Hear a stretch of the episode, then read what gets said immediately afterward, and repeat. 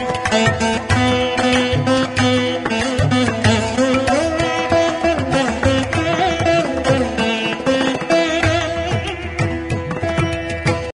நீங்கள் கேட்டுக்கொண்டிருப்பது தமிழசேஃபம் உங்களோடு பேசிக் கொண்டிருப்பவர் உங்கள் அன்பின் முனைவர் ரத்னமாலா புரூஸ். நம்முடைய தமிழசேஃபமில் இனி நீங்கள் கேட்கலாம்.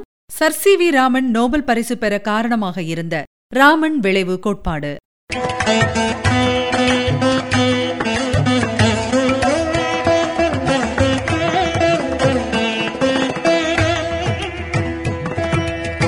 ஒவ்வொரு வருஷமும் பாத்தீங்கன்னா பிப்ரவரி இருபத்தி எட்டாம் தேதி தேசிய அறிவியல் தினம் கொண்டாடப்படுது.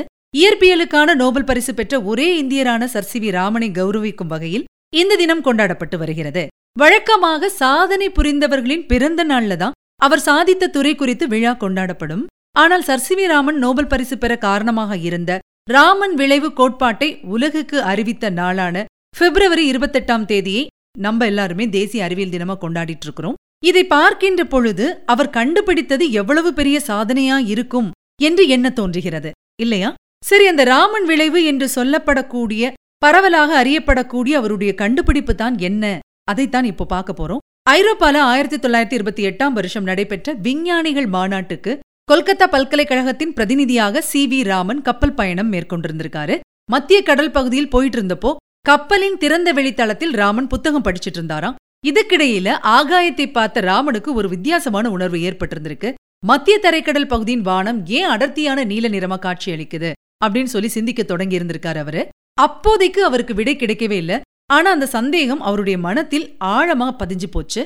ஐரோப்பா பயணத்தை முடிச்சிட்டு தாயகம் திரும்பிய ராமன் வானத்தின் நிறம் குறித்து ஆராய்ச்சிகளை மேற்கொள்ள ஆரம்பிச்சாரு. அதன் விளைவாக ஒளி ஊடுருவக்கூடிய ஊடகம் திடப்பொருளாகவோ திரவ பொருளாகவோ அல்லது வாயு பொருளாகவோ இருக்கலாம். அந்த ஊடகங்களில் ஒளி செல்லும் போது அதன் இயல்பில் ஏற்படும் மாறுதல்களுக்கு காரணமாக ஒளியின் மூலக்கூறு சிதறல் அதாவது மாலிகுலர் ஸ்கேட்டரிங் லைட் ஏற்படுகிறது.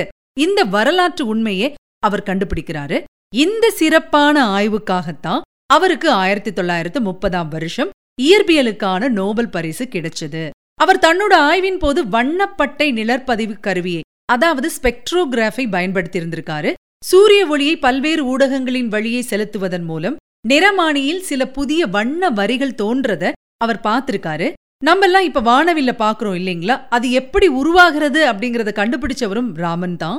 இதைத்தான் பின்னால ராமன் வரிகள் அப்படின்னும் அவருடைய கண்டுபிடிப்பு ராமன் விளைவு அதாவது ராமன் இஃபெக்ட் அப்படின்னும் அழைக்கப்பட தொடங்கி இருந்திருக்கு நோபல் பரிசு மட்டும் கிடையாதுங்க.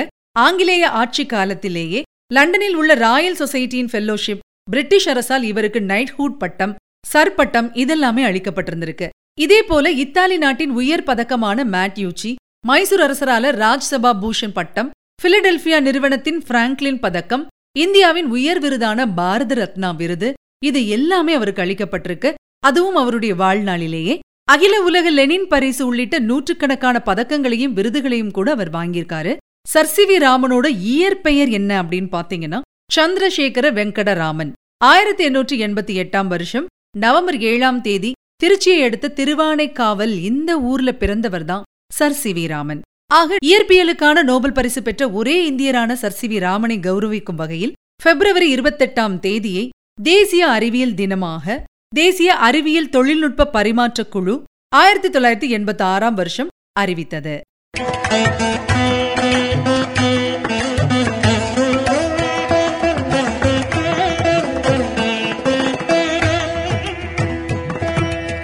நேர்கள் இதுவரை கேட்டது.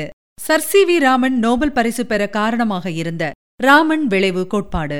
வழங்கியவர் உங்கள் அன்பின் முனைவர் ரத்னமாலா புரூஸ். தொடர்ந்து இணைந்திருங்கள் இது உங்கள் தமிழ் சேஃபம் இது எட்டு திக்கும் எதிரொலி கட்டும்